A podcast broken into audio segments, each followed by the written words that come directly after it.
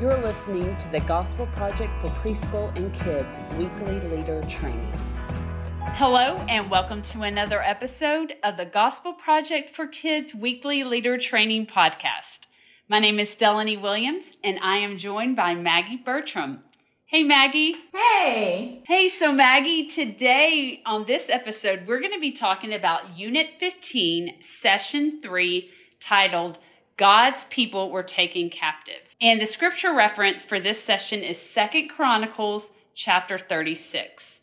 When we think about the big idea for this session, we want to remember that God wants the people he made in his image to live with him forever. But God cannot tolerate sin. We learned that God cared about the Ninevites and sent Jonah to Nineveh to call them to repentance. God also cared for his people in Israel and through Nahum brought them the good news of salvation for those who trust in him.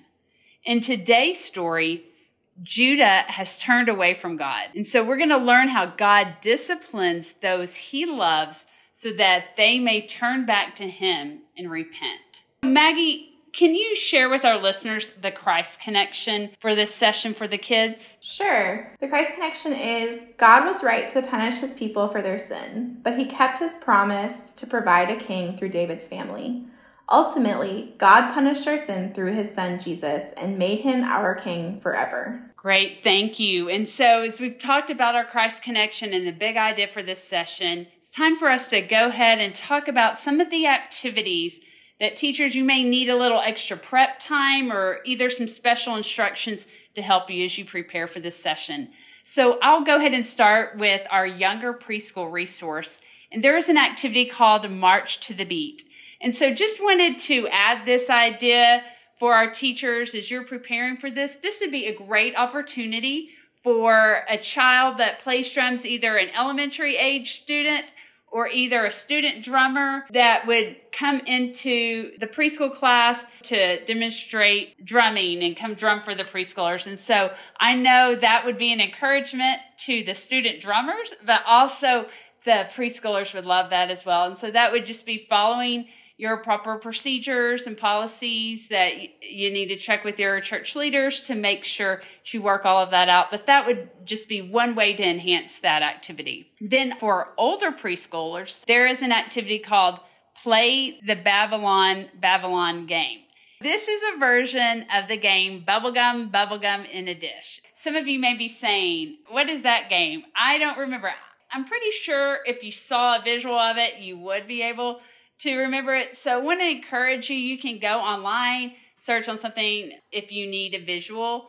And it's called Bubblegum, Bubblegum in a Dish. And so you'll be able to do that, and then that will help you prepare for that activity. And so those were a couple of the activities I wanted to highlight in our preschool resources. Now, Maggie, if you'll talk about some of the kids' activities. Absolutely. For our older kids resource, one of the activities is called Exile the Pennies and it includes hiding a few pennies in buckets of rice. And so if you don't want to use rice, instead you could use all pennies. And so you could mark four pennies with an X with a permanent marker and then mix those up in a cup with a handful of other pennies and the kids could search for those marked pennies and then exile them to their team's cups at the front of the room like the, the rest of the game says. And then for kids worship, the additional activity is called musical key passage. And so if you have an especially active group of kiddos, you could call out different actions for each round as the kids are moving around the circle of chairs. So you could say skip or hop on one foot for this round or hop on two feet for this round or bear crawl. So just some different ways if you have some active kids and you, you want to get them moving a little bit more. And then for midweek, one of the options is to make a quilt. And so this is going to be taking squares of fleece and cutting two inch slits and then tying those slits together with other squares to make a blanket. And depending on the age of the kids in your class, it may be easier for you to pre cut those two inch slits in the quilt squares ahead of time. And I want to encourage you so that you're not having to cut a whole bunch of fabric pieces if you don't have time to do that.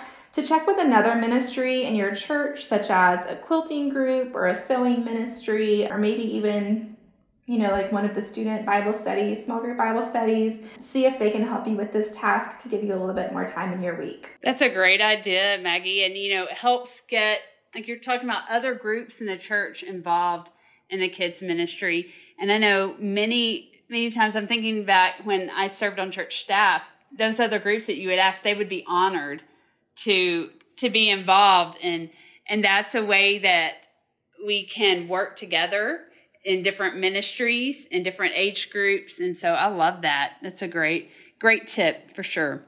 We've talked about some of the activities that may need that little extra prep time. And so now let's talk about what stands out to us about this session or what excites us. Yeah you know delaney we were talking about this before we started recording the podcast. And we both sort of agreed that this isn't an especially easy bible story to teach um, but it is so important that we teach the whole Bible to kids because, like that Christ Connection says, God still fulfilled his promise to provide a king through David's family.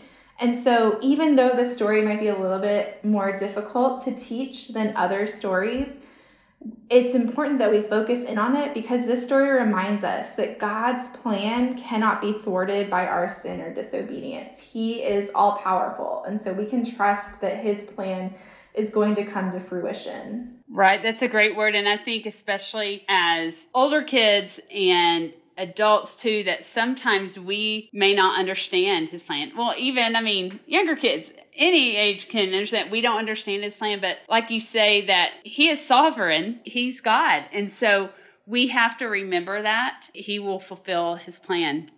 And you know, so we were talking about how this may be a more difficult session. Some of our teachers may be saying, okay, how can we make this applicable to the kids that we teach? And especially for preschoolers thinking, how does this apply?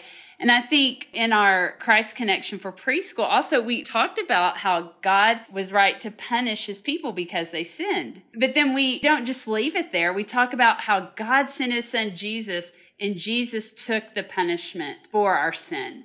Again, helping them see God's plan but then also, I think this is a great opportunity to talk about the importance of obeying God, learning to obey God. Maggie, you already talked about how we were talking about this even beforehand preparing, and you mentioned about just when children are developing that foundation, their spiritual foundation. It's important that they understand that yes, sin is punished, but God offers grace. God sent a rescuer, sent Jesus to take that punishment for sin. So helping boys and girls, especially those preschoolers, learn what it means to obey God. What is something practical for them to see and learn to obey God and to form that foundation? So that's what I'm excited about whenever we're teaching this session this week. And so, listeners, thank you very much for listening to today's episode. We hope that you have found it helpful as you prepare to teach the Gospel Project for kids in preschool. Thanks for listening to this week's leader training for the Gospel Project for Preschool and Kids. For more resources to help you focus your ministry on the gospel, please visit gospelproject.com.